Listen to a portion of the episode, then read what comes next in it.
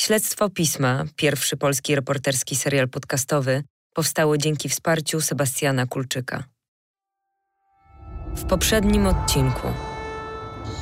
Joanna, nie wiem co tu się dzieje, nigdzie nie pojedziesz. Ta kobieta, nie wiemy do końca kim jest. Uważa, że kobiety lepiej od mężczyzn znoszą ból. Aby to udowodnić, torturuje więźniów. Po prostu nie zakochała. Nie pomagały już uderzenia w twarz z otwartej ręki. Lekarz zalecił metodę usta-usta. Przestań kurwa udawać i wstawaj, bo zaraz cię wyjebie.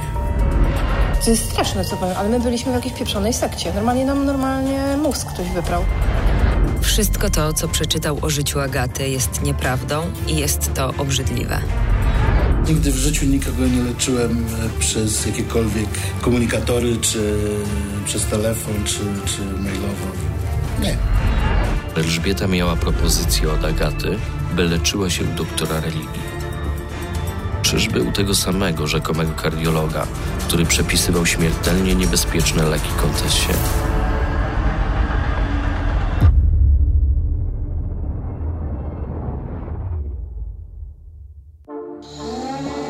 Agatę i Jana oskarżono o znęcanie się nad czwórką dzieci ze szczególnym okrucieństwem.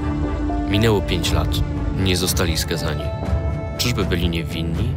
A może są inne powody? Okazuje się, że przemoc wobec dzieci to czubek góry lodowej. Manipulacja, oszustwo, a w tle znane nam wszystkim nazwiska. Nazywam się Mirek Blackburn, a to jest Śledztwo Pisma. Reporterska historia opowiadana tydzień po tygodniu.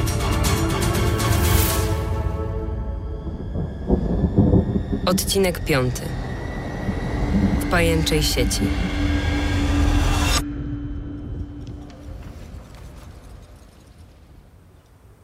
Jeśli nie słuchasz od początku, to pamiętaj, że Śledztwo Pisma jest serialem pełnym zwrotów akcji. Prawd zmieniających się w kłamstwa. Bohaterów odsłaniających nowe oblicza. Aby w pełni zrozumieć o co chodzi, zacznij słuchać od pierwszego epizodu. W poprzednim odcinku opowiedziałem o tym, że Joanna Contessa i jej bliscy padli ofiarą wyrafinowanego oszustwa. Przez wiele miesięcy Agata i Jan oplatali ich siecią kłamstw. Fałszowali dokumenty, podszywali się pod kardiologa Grzegorza Religę, manipulowali, wykorzystywali emocjonalnie, faszerowali Joannę lekami psychotropowymi. Możliwe, że poważnie narazili jej zdrowie na szwank. Ja sam uwierzyłem, że traumatyczne przeżycia Agaty w pewnym stopniu tłumaczyły to, co robiła dzieciom w Ostrowie. Wszystko okazało się kłamstwem. Kiedy później weryfikowałem matactwa Agaty i Jana, nie mogłem uwierzyć, że Joanna dała się wkręcić w tak nieprawdopodobną historię. Czy ona i jej bliscy okazali się wyjątkowo łatwowierni, czy też trafili na niezwykle skutecznych oszustów? Czy pamiętasz parę, u której pięć lat temu spotkałem Agatę i Jana? Wówczas wydawali się przejęci ich kłopotami. Chyba nie wierzyli w ich winę. Gdy w nocy wychodziłem z ich domu, gospodarz, wyższy ode mnie o pół głowy, pogroził mi palcem. Niech pan pamięta, jeśli zrobi pan krzywdę Jasiowi, to ze mną będzie pan miał do czynienia. Co dzisiaj myślą o Agacie i Janie? Zadzwoniłem do nich. On nie chciał się spotkać. Ona długo się zastanawiała i w końcu się zdecydowała.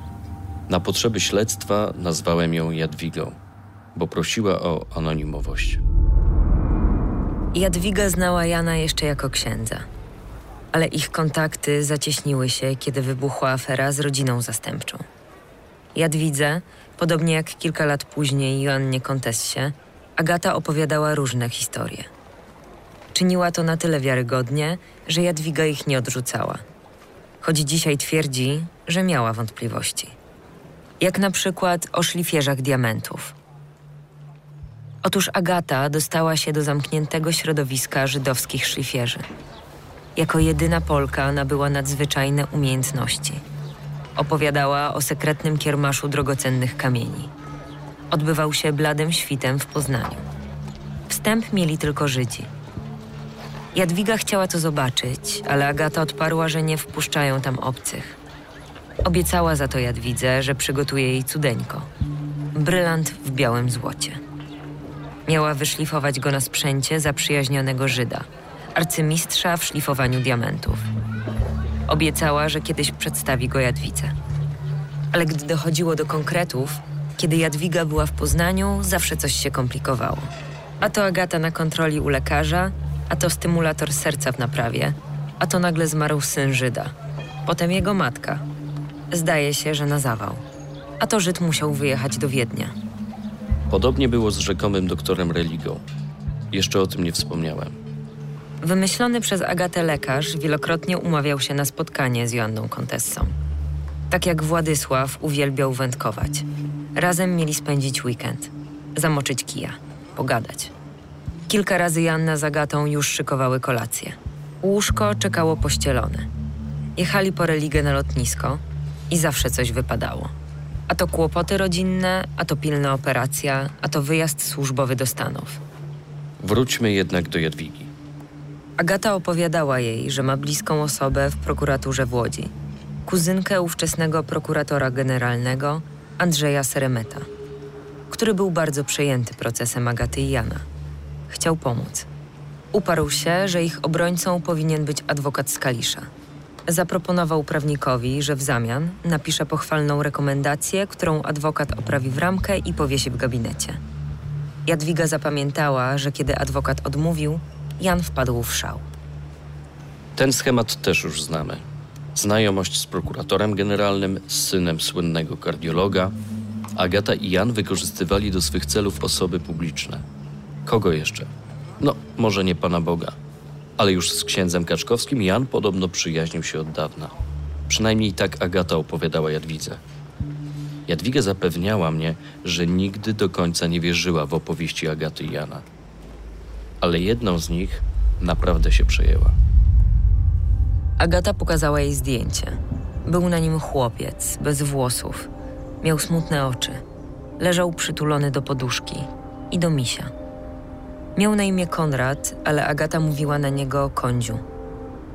Według Agaty był synem parafian z Wielkiego Buczka, miejscowości, w której proboszczem był kiedyś Jan. A potem Agata na bieżąco relacjonowała Jadwidze, jak Kądziu umierał. I jakby tego było mało, dodawała kolejne, przerażające wątki.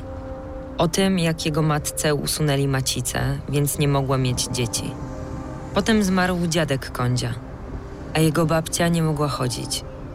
Na dodatek spalił im się dom. Rodzina nie miała gdzie mieszkać, więc Jan i Agata przyjęli ich do siebie. Agata nie mogła trafić w czulszy punkt. Kądziu był jedynakiem, a Jadwiga też ma jedno dziecko. Na dodatek jest emocjonalna, uczuciowa, współczująca, a jak zaczyna pomagać ludziom, to robi to bez opamiętania. To dlatego chciała pomóc Agacie i Janowi. I kiedy usłyszała o Kądziu, bardzo się tym przejęła. Nie mogła spać. Non-stop zastanawiała się, czy chłopiec jeszcze żyje. Agata doskonale podtrzymywała swoją historię. Nie zostawiała miejsca na wątpliwości. Gdy Jadwiga pytała, gdzie pracuje ojciec Kądzia, od razu wyjaśniła, że jest zawodowym strażakiem. Na wszystkie pytania Agata miała odpowiedzi i mnóstwo szczegółów, które całą historię uwiarygodniały. Na przykład, jakie zabawki Kądziu chciał zabrać do grobu. A potem się okazało, że zdjęcie pochodziło z internetu, a nie z Wielkiego Buczka. Chłopiec nie był Kądziem i dawno już nie żył. Agata przywiązywała do siebie ofiary również tym, że odsłaniała przed nimi swoje najbardziej intymne przeżycia. Na przykład, że gwałcił ją ojczym. Kiedy pierwszy raz opowiedziała o tym Jadwidze, ta zamarła. Możliwe to? Niemożliwe. Nie wiedziała, co myśleć. Ale Agata podawała szczegóły, miejsca, daty. Trudno było nie uwierzyć. Podobnie jak w historię o podstępnym bracie, który chciał ją obedrzeć z majątku. Miała z nim sprawę w sądzie, a jej matka była potworem. Ukrywała Agatę przed ojcem, kiedy ten chciał się z nią zobaczyć. Agata wyraźnie lubowała się w drastycznych opowieściach o krzywdzie dzieci. O Agnieszce, najstarszej z czworga powierzonych jej dzieci, opowiedziała Jadwidze, że zaszła w ciążę, którą usunięto potem w domu dziecka. Na koniec spotkania Jadwiga powiedziała mi: Proszę nie myśleć, że my im wtedy uwierzyliśmy. Myśmy Jasiowi nigdy nie zaufali, ale stwierdziliśmy, że ludziom trzeba pomóc. A ja jednak myślę, że wierzyli. Teraz po prostu niezręcznie jest im się do tego przyznać. Jak i innym osobom, które Agacie i Janowi zaufali. Jak na przykład kolejnej mieszkance Ostrowa, która zaprzyjaźniła się z Agatą. Czyżby to jej następna ofiara?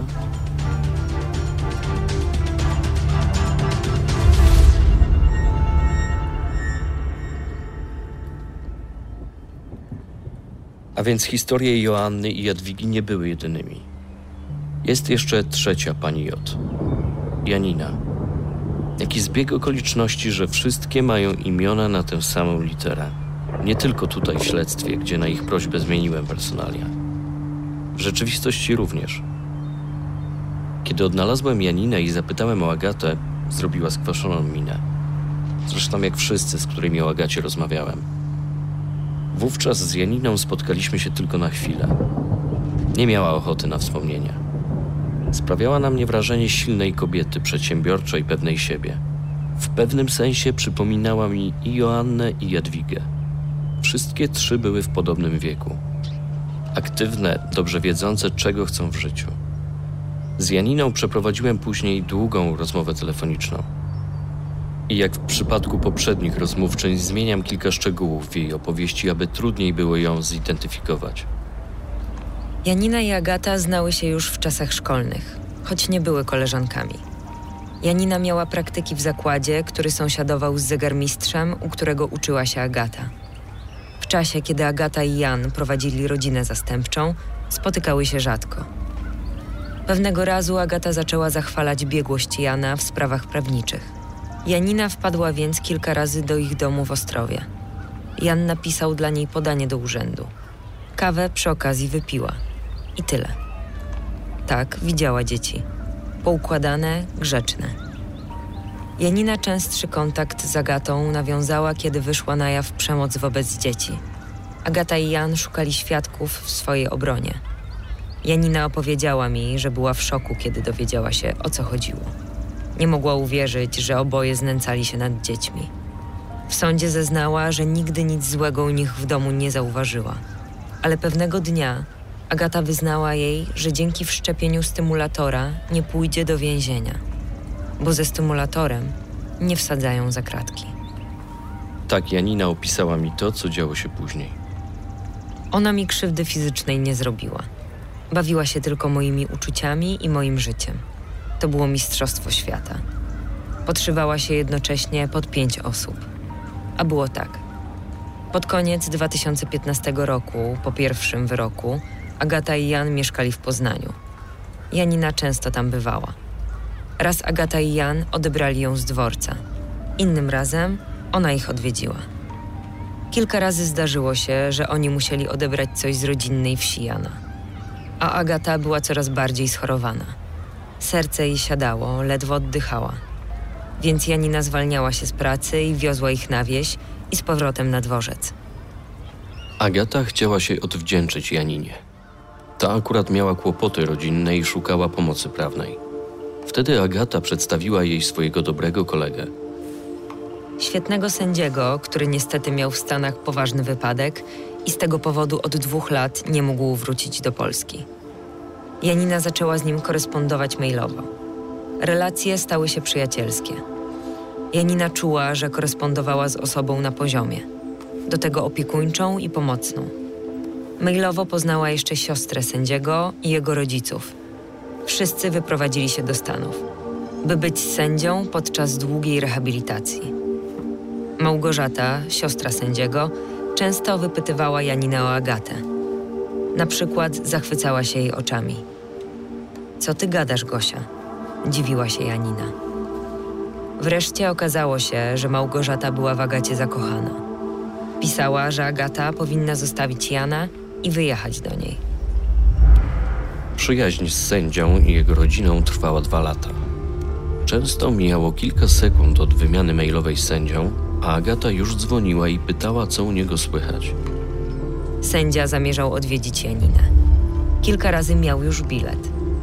Janina wyjeżdżała na lotnisko i zawsze coś wypadało w ostatniej chwili. Na święta Bożego Narodzenia 2016 roku przylatywał z całą rodziną. Rodzina sędziego miała spać u Janiny. Ta szukała większego auta, bo jedna osoba miała złamaną nogę. W małym byłoby jej niewygodnie. Ale w końcu nie dojechali. Po raz ostatni mieli przelecieć w 2017 roku na wesele krewnego. I znów odwołali. I wtedy Janina zaczęła mieć wątpliwości. No bo ile lotów można odwołać w ostatniej chwili? Zaczęła też dostrzegać inne zdarzenia, które wydały jej się podejrzane. Z początku każda z pięciu osób z rodziny sędziego, z którymi mailowała, miała charakterystyczny styl pisania. Ale po dwóch latach wszystko zaczęło się rozjeżdżać. Robiły błędy, których wcześniej nie popełniały. Agata pewnego dnia powiedziała, że właśnie rozmawiała na temat sędziego ze Stanów z adwokatką. Janina akurat jechała do tej prawniczki, a ona zaprzeczyła, by rozmawiała z Agatą. Wreszcie Janina zatrudniła informatyka. Chciała się dowiedzieć, skąd wysyłane były maile ze Stanów. Okazało się, że wszystkie szły z Polski. Janina powiedziała o tym Agacie. Ta nie zaprzeczyła, nie tłumaczyła się. Stwierdziła, że oni wszyscy w tajemnicy przylecieli do Polski i ukrywali się, bo byli zamieszani w aferę Amber Gold. Jedną z największych afer ostatnich lat, której w tamtym czasie rzeczywiście pojawiało się coraz więcej podejrzanych. I dopiero wówczas Janina sprawdziła w internecie. Okazało się, że sędzia, z którym korespondowała, nie istniał. Uświadomiła sobie, że przez dwa lata rozmawiała z duchami. Kiedy powiedziała o tym Agacie, ta oburzyła się niewdzięcznością Janiny. Przecież uratowała jej życie. Bo Janina, jak próbowała jej wmówić Agata, chciała przecież w apogeum problemów rodzinnych popełnić samobójstwo. I zarzuciła, że Janina jest złym człowiekiem. Janina powiedziała mi, Kiedy wszystko zrozumiałam, wygarnęłam jej i na dobre się odczepiła.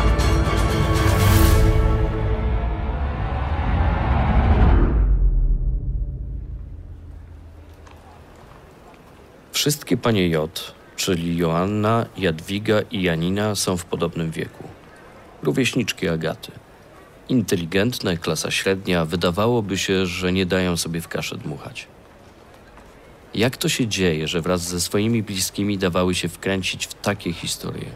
Zapytałem o to psychiatrę Sebastiana Kliwickiego, z którym wcześniej rozmawiałem o lekach przepisywanych przez rzekomego doktora Religa. Y, Samo to, że, że ktoś, kto przychodzi y, tutaj w tym wypadku jest chory, ta osoba, która daje się tutaj wkręcać w tej historii, też jest sama chora. To są te same choroby, czy podobne bardzo choroby. Tak?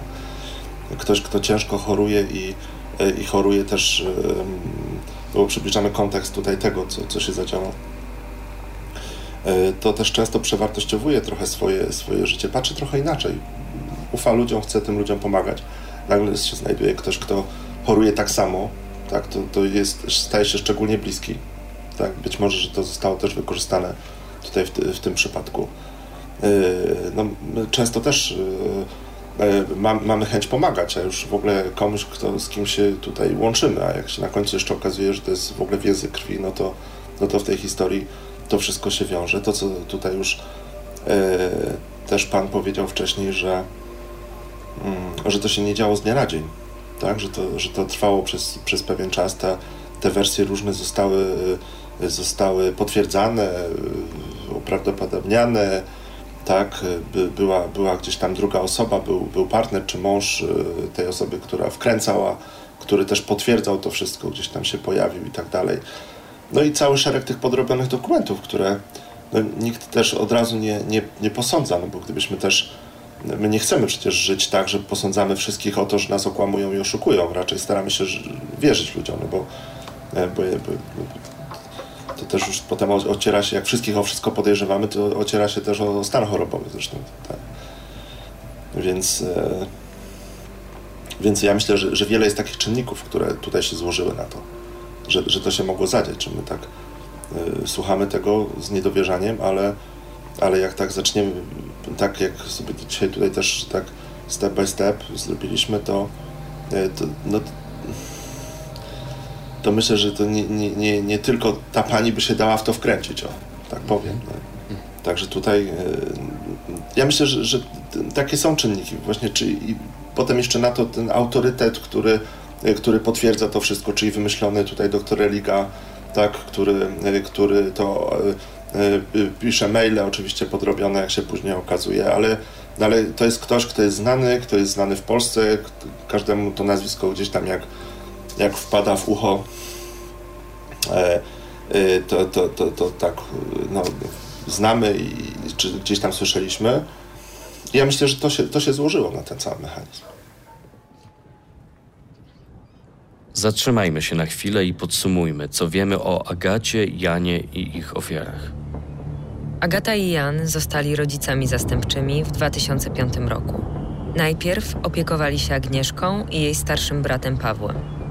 Tego się pozbyli, a w 2008 roku przyjęli trójkę rodzeństwa: Damiana, Adriana i Weronikę. Informacje o przemocy wobec dzieci wyszły na jaw w październiku 2013 roku. W tym czasie Agata znała dwie panie J, Jadwigę i Janinę. Z pierwszą znała się bliżej. Jej opowiadała o szlifierzach diamentów, znajomości z prokuratorem generalnym Andrzejem Seremetą i o umierającym kądziu z Buczka Wielkiego. Jeszcze w połowie 2014 roku, kiedy w domu Jadwigi spotkałem się z Agatą i Janem, ona i jej mąż nie wierzyli w ich winę. Kiedy Jadwiga odkryła kłamstwa, Agata zerwała z nią kontakt. W jej miejsce pojawiła się Janina. Pod koniec 2015 roku, po zakończeniu pierwszego procesu, rozwinęła się przyjaźń Janiny z rzekomym sędzią z Ameryki. To trwało dwa lata i rozpadło się w 2017 roku. Kiedy Janina nabrała podejrzeń, zweryfikowała adresy mailowe osób i odkryła, że rzekomy sędzia nie istniał. W międzyczasie Agata i Jan skutecznie odwołali się od wyroku sądu rejonowego w Ostrowie. A we wznowionym procesie sędzia Urbaniak rozpoczął poszukiwania biegłych, którzy wydaliby opinię w powtarzanym procesie. W tym czasie Agnieszka, najstarsza z ostrowskich dzieci, zbliżała się do pełnoletności, a trójka młodszych, Damian, Adrian i Weronika, przebywała w domu dziecka w Kaliszu. Zanim przyjaźń między Agatą i Janiną się rozpadła, Agata opowiedziała jej o swoich najnowszych rewelacjach rodzinnych. O tym, że kiedy była dzieckiem, ojciec porwał ją do Stanów. A przede wszystkim, że w Poznaniu odnalazła swoją nieznaną wcześniej siostrę.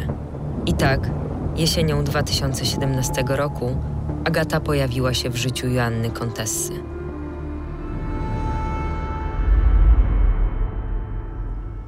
Wygląda na to, że Agata i Jan systematycznie oszukiwali ludzi i instytucje. Przez co najmniej 5 lat, od 2013 do 2018 roku, a właściwie przez niemal 15, od 2004, kiedy starali się o opiekę zastępczą. I już wtedy podawali fałszywe informacje. Stanowili w tym udany tandem łączyli niezwykłe umiejętności Agaty oraz wiarygodność i administracyjną skuteczność Jana. Ona, specjalistka od wymyślania poruszających historii, uzasadniania ich szczegółami i emocjonalnego oplatania swoich ofiar.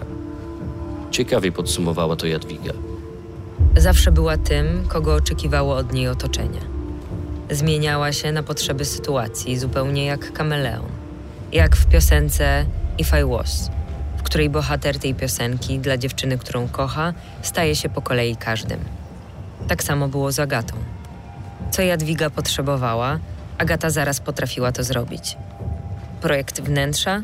Proszę bardzo. Złoto? Oczywiście. Nie ma lepszej specjalistki. Posłuchaj, co o tym mówi Joanna i jej mąż Władysław. Dla mnie ta kobieta to jest po prostu w mojej głowie to nie mieści że powiedzmy, jeszcze mogłabym sobie wyobrazić, ktoś dał radę dobę udawać chorobę. Nie? Także przewraca się, traci przytomność, yy, że yy, my, my, ją ratujemy, latamy z ręcznikami, ją trzymamy, żeby z łóżka nie wypadła, skręca się z bólu. Myśmy się popłakali oboje, nie raz, nie dwa razy, tak? Bo my nie, byliśmy bezradni, nie wiedzieliśmy w ogóle, co, mam, co mamy po prostu robić w tej sytuacji. Także no generalnie mieliśmy informację od religii, że tak to będzie przebiegało, że oni tam podkręcają y, ten stymulator, czy sprężynkę, czy, czy whatever. i że y, no jakby możemy jej pomóc w ten sposób, że ręcznik na czoło, ręcznik na klatkę piersiową i że musimy ją trzymać, żeby nie wypadła y, z łóżka i tyle, tak? I jak ktoś o zdrowych zmysłach, czy nawet nie wiem jak to nazwać, dla mnie to jest diabeł, bo jak osoba może grać takie zachowania, no, Diabeł albo nienormalny. Nie chcę powiedzieć e, perfekcyjnie, ale no, generalnie rzeczywiście no, perfekcyjnie. Nie raz w tygodniu, nie raz na dwa dni, nie co dwa dni, tak?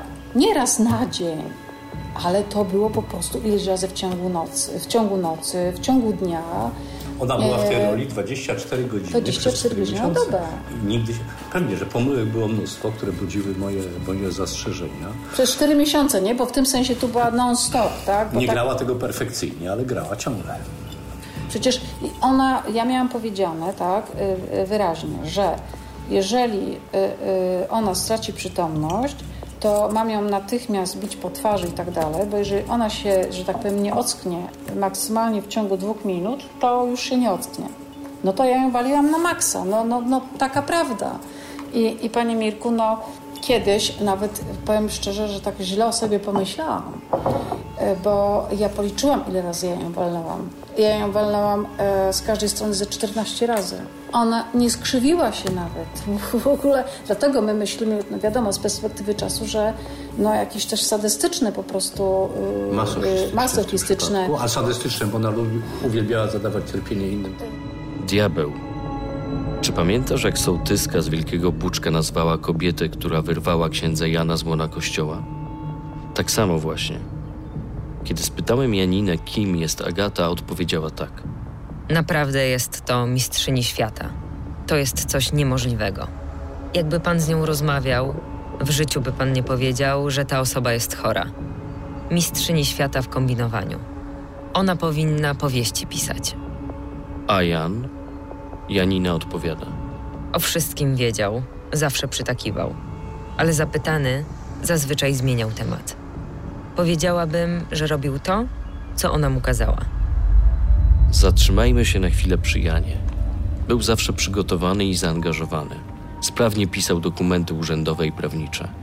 Zawsze skutecznie walczył o swoje w kolejnych apelacjach. Pamiętasz, że to dzięki jego odwołaniom oboje uzyskali certyfikat rodziców zastępczych, a potem decyzję o przyznaniu im pierwszych dzieci. Podam ci jeszcze inny przykład, który pokazuje, jak sprawny w tych kwestiach jest Jan. Kiedy Agata opowiadała, że Jan miał objąć wysoką posadę w NBP lub zostać pracownikiem służb specjalnych, on tak naprawdę starał się o posadę strażnika miejskiego w Ostrowie Wielkopolskim. Spotkałem się z Grzegorzem Szyszką, komendantem tamtejszej Straży Miejskiej. Opowiedział mi, w jaki sposób Jan zdobył tę posadę. Podczas rozmowy o pracy spodobał się, ale przed podpisaniem umowy miał przejść rutynowe testy psychologiczne. I wówczas pani psycholog, która wykonuje te badania tutaj dla nas, dla, dla wszystkich nowo przyjętych osób, no niestety stwierdziła, że coś jest tutaj też na rzeczy, że ten pan jakby ma, trudno mi to powiedzieć, nie potrafię tego określić e, fachowo, tak jakby rozdwojenie jaźni, tak? W każdym razie, no, opinia pani psycholog była tutaj e, negatywna. Tyle, że Jan znów się odwołał. Przeszedł nowe badania w Poznaniu. Tym razem pozytywnie. I komendant musiał przyjąć go na okres próbny. Widziano później Jana, jak gorliwie wypisywał mandaty na ulicach Ostrowa.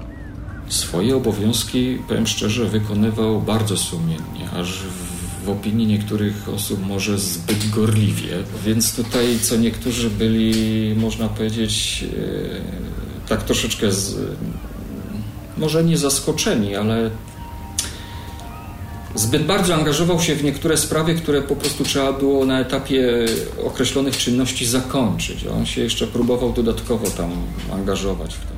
Komendant zauważył, że Jan miał dar nawiązywania kontaktów z ludźmi, przekonywania sprawców wykroczenia, że rzeczywiście je popełnili i że konsekwencją jest kara grzywny. Pod tym względem Jan się wyróżniał. Nic więc dziwnego, że w Ostrowie Wielkopolskim wszyscy wierzyli Janowi. Posłuchajmy, co o tym mówi Małgorzata Sierpowska-Grzyb, kierowniczka w Centrum Pomocy Rodzinie. bo, bo nic wcześniej nie wskazywało na to, że, że mogą się tam takie rzeczy dziać. Na przykład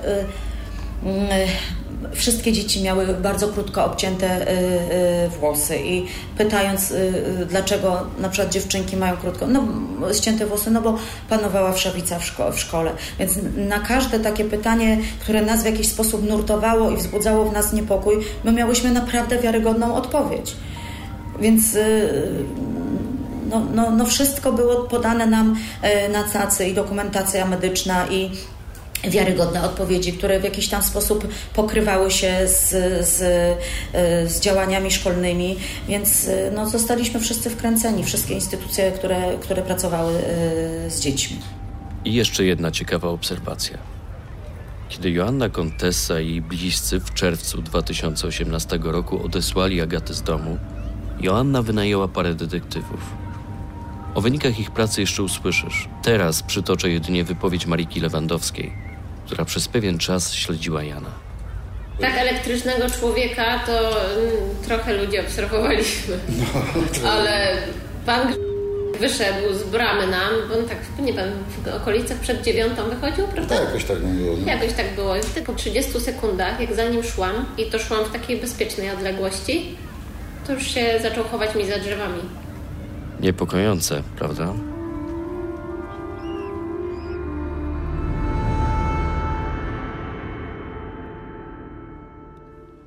Wspomniałem wcześniej, że oszustwa Agaty i Jana sięgają co najmniej 2004 roku.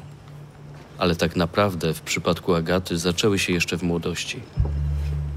Jest coś z jej życia, o czym jeszcze nie wiesz. Jan jest byłym księdzem, ale nie mówiłem jeszcze, że Agata próbowała zostać siostrą zakonną. Choć gdy z nią rozmawiałem, zdecydowanie temu zaprzeczała. Pięć lat temu, o czym wtedy pisałem w moim reportażu w dużym formacie, powiedziała mi tak – to skandal, że prasa wypisuje, że jestem niedoszłą zakonnicą. Rzeźbiłam drogi krzyżowe po zakonach, na kulu malowałam obraz, ale nie miałam nic wspólnego z żadnym zakonem. W jednym, na Dolnym Śląsku, spędziłam trzy dni. Złociłam tabernakulum, malowałam obrazy. A jednak zdobyłem dowód, że Agata znowu kłamała. Mam opinię Zgromadzenia Sióstr Świętej Elżbiety w Poznaniu. Dowiaduję się z niej, że Agata przebywała tam na przełomie 1991 i 1992 roku. Miała wtedy, zależnie od tego, którą datę urodzenia przyjmiemy za prawdziwą, około 20 lat. Przełożona zgromadzenia, siostra Felicja Emerencja Pawłowska, napisała w tej opinii tak. W jej zachowaniu zauważyłyśmy brak dojrzałości, przewrażliwienie na punkcie własnej osoby ciągłe użalanie się, że była i jest niedowartościowana, szukanie nadzwyczajnej atrakcji. Poprosiła najbliższą rodzinę, by przyjechali po nią i uprowadzili w czasie, kiedy razem z innymi będzie przechodziła z domu formacyjnego do domu prowincjonalnego na mszę świętą. Co rzeczywiście nastąpiło w dniu 2 stycznia o godzinie 6.10. Matka Agaty przyznała potem siostrom zakonnym, że uprowadzenie miało być sfilmowane. Tak chciała Agata. Wideo jednak nie udało się nagrać. Agata nazajutrz wróciła do klasztoru. Siostry wytłumaczyły jej, że z takim usposobieniem nie może w nim pozostać. Po kilku dniach odesłały ją do domu. I tak zakończył się pobyt Agaty w tym zakonie. Ale to nie koniec. Mam drugie pismo. Agata podjęła drugą próbę życia zakonnego. W Instytucie Niepokalanej Matki Kościoła w Krościenku, którego członkowie zobowiązują się do życia konsekrowanego w czystości, ubóstwie, posłuszeństwie i celibacie. Tu z kolei czytamy. W tym okresie przez cały czas chorowała. Z jej informacji, jak i stosowanego wobec niej leczenia, wynikało, że posiada chorobę nowotworową. Jednak zarówno informacje związane z jej chorobą, a także z jej wykształceniem, stosunkami w rodzinie, były niestety niespójne. Trudno było je sprawdzić. Te wszystkie niejasne okoliczności wykluczyły możliwość pozostania Agaty w naszym instytucie. Zadzwoniłem tam. Usłyszałem, że Agata dała się poznać jako osoba fantazjująca. Wydawało się, że mówi prawdę, a potem się okazywało, że zmyśla. Ciągle na coś chorowała. Ale czy naprawdę? Opowiadała o licznych chorobach, które tak naprawdę trudno było zweryfikować. Kiedy zapytałem o to Agatę, przyznała, że w Krościenku rzeźbiła figurę niepokalanej i drogę krzyżową. Elżbietanki z kolei chciały ją do siebie przyjąć, ale to ona nie chciała. Odnawiała u nich przedszkole. A uprowadzenie? Agata zdziwiła się. Opowiedziała mi, że chyba chodziło im o to, co zrobili mama z ojczymem. Nie podobało im się, że Agata bezinteresownie pracowała dla sióstr. Przyjechali po nią i zabrali siłą. Ale to jeszcze nie wszystko. Agata manipulowała nie tylko siostrami zakonnymi, ale też księdzem. Rozmawiałem z księdzem Stanisławem Zarzyckim z Lublina. W lutym 2004 roku, kiedy Agata i Jan starali się o certyfikat rodziny zastępczej, wystawił im bardzo dobrą opinię. Trzy miesiące później pracownice pomocy społecznej dowiedziały się, że Jan był księdzem. Wysłały do księdza Zarzyckiego ponowne zapytanie, a ten odpisał – nie wiedział, że Jan był duchownym i nigdy go nie spotkał. Opinię wydał tylko na podstawie informacji, które przekazała mu Agata. Ona mieszkała przez kilka lat w Lublinie i przechodziła bardzo ciężką chorobę. Sam wcale nie jest, jak przedstawiała pomocy społecznej Agata, profesorem i prorektorem uczelni. Ksiądz Zarzycki działanie Agaty uznał za zakłamane prawdy i nadużycie. I nie podtrzymał, wcześniej wystawionej pozytywnej opinii. A więc okazuje się, że Agata oszukuje co najmniej od początku lat 90. Siostry zakonne, ksiądz, pracownicy pomocy społecznej, nauczyciele, lekarze, trzy panie J. Zastanawiam się, do ilu jeszcze nie dotarłem. To nie wszystko. Pamiętasz, jak pod koniec poprzedniego odcinka wspomniałem ci o Elżbiecie. To wspólna koleżanka Agaty i Joanny. To ona połączyła je ze sobą. Elżbieta również cierpiała na wadę serca. Opowiada Joanna Kontessa. No i tak się to zaczęło, no i tak step by step, tak? No, no, napisała jakąś wiadomość, że ona też choruje, że znała Elę, no i rzeczywiście ją znała. Ponad potem się przypomniało, że jak ja byłam w szpitalu w styczniu 2017 i Elę poznałam, to Agata przyszła do mnie. Puh e, e, przyszła do niej i to był jedyny gość Elki, że one wyszły. Wszystko takie owiane tajemnicą. To była jedyna osoba, którą Ela nie przedstawiła. Ela zmarła jakoś chyba 10 czy 11 lipca. Oczywiście, kurczę, szkoda, młoda dziewucha, 35 lat. Kiedy niedawno spotkałem się z Joanną i jej bliskimi, kwestia śmierci Elżbiety powróciła. Okazało się bowiem, że po zgonie w jej ciele stwierdzono podejrzanie duże stężenie leków psychotropowych. Z tego powodu prokuratura wszczęła dochodzenie. Rzecznik prokuratury przekazał mi. Przyczyną nagłej i chorobowej śmierci denatki była ostra niewydolność krążeniowo-oddechowa. Ale równocześnie zaznaczył, Biegły wskazał, że stężenie zażytych leków w postaci estazolamu oraz hydroksyzyny w stężeniach zdecydowanie większych niż zakres stężeń terapeutycznych mogły mieć wpływ na stan zdrowia pacjentki. W zeszłym roku Joanna i Agata rozmawiały o Elżbiecie. Agata sugerowała, że jej śmierć to sprawka szpitala albo męża Elżbiety. Ona nawiązywała do Eli i mówi, wiesz, ten ma... to on, to on w ogóle y, zdradzał Elkę. I wiesz co? Aha, bo najpierw było, że yy, bo wyszło w dokumentach, że Ela zmarła w wyniku przedawkowania jakichś leków.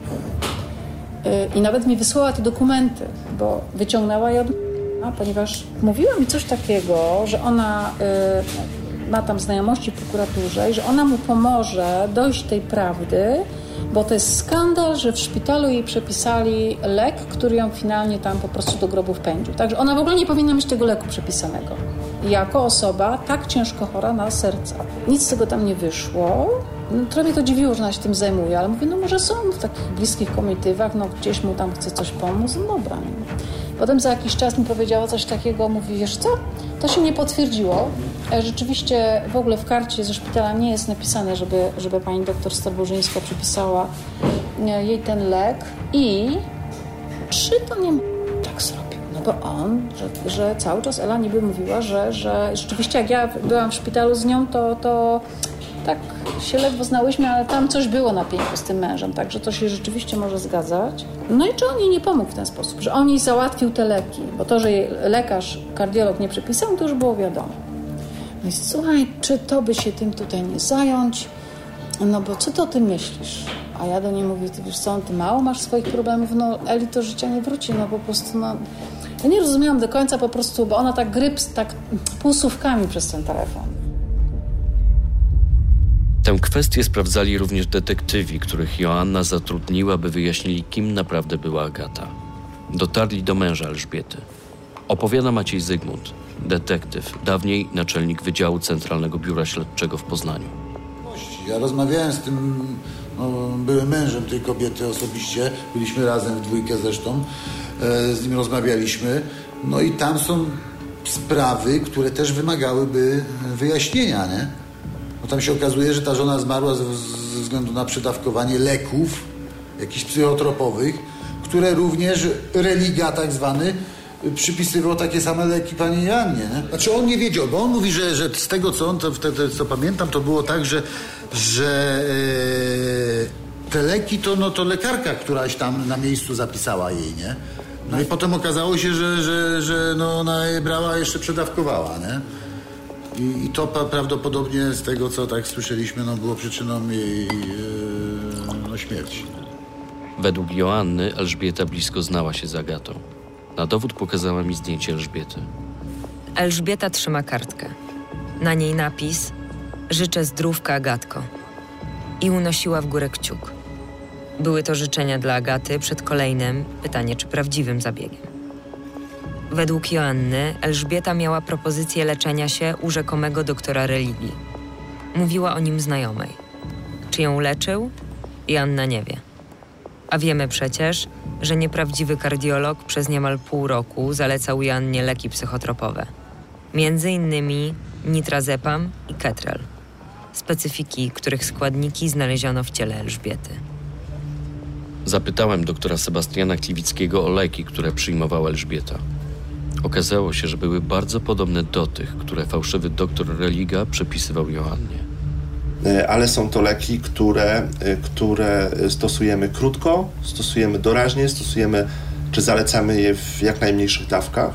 Lek, który jeśli będzie stosowany przewlekle, e, będzie powodował przyzwyczajenie, trzeba bardzo często zwiększać dawkę, aby, aby ten sam efekt osiągnąć. Tak? Także tutaj prowadzi to do tego, że, że, że, pacjenci później przyjmują czasami jedno pudełko takiego leku, w którym jest różnie 20-30 tabletek, w zależności od tego, o jakim preparacie też, też mówimy, jest przyjmowane na, na przykład przez dwa dni.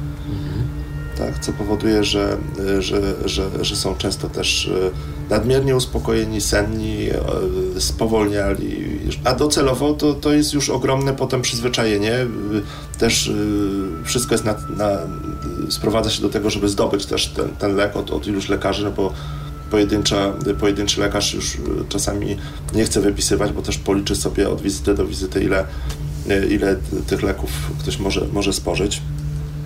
W związku z tym wiele innych jeszcze zachowań takich no, może to generować. Skontaktowałem się w tej sprawie z mężem Elżbiety.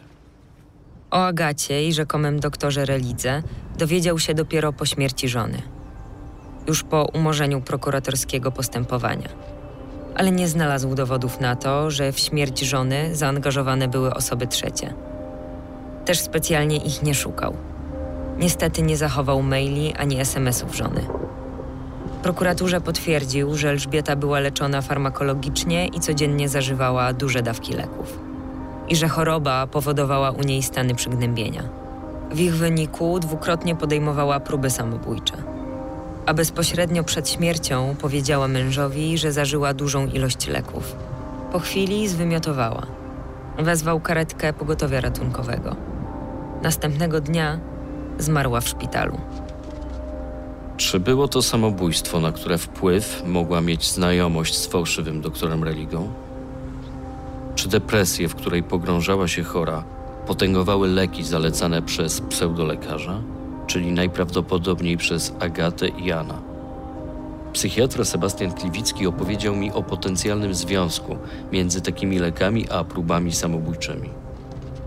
Jeśli chodzi o, o jakieś tutaj bardzo szkodliwe działania, oprócz tego, że powodują właśnie to przyzwyczajenie i często wymagają coraz większych dawek, e, to są to, e, szczególnie w przypadku, może mniej w przypadku hydroksyzyny, chociaż czasami również, ale nitrazepam, estazolam, są to leki, które dość często są, są wykorzystywane do popełniania prób samobójczych przez osoby czyli przyjmowanie jej w większych ilościach, e, często zapijane też alkoholem, e, gdzie podkreślane jest, żeby, żeby tego alkoholu nie stosować przy tych lekach, to, to, to, to jest taka forma, która się dosyć często zdarza mm, i, i, i pacjenci, są często pacjenci właśnie, którzy później właśnie, jeśli się uda jeszcze w porę zareagować, to pacjenci, którzy znajdują się na toksykologii czy na oddziale psychiatrycznym.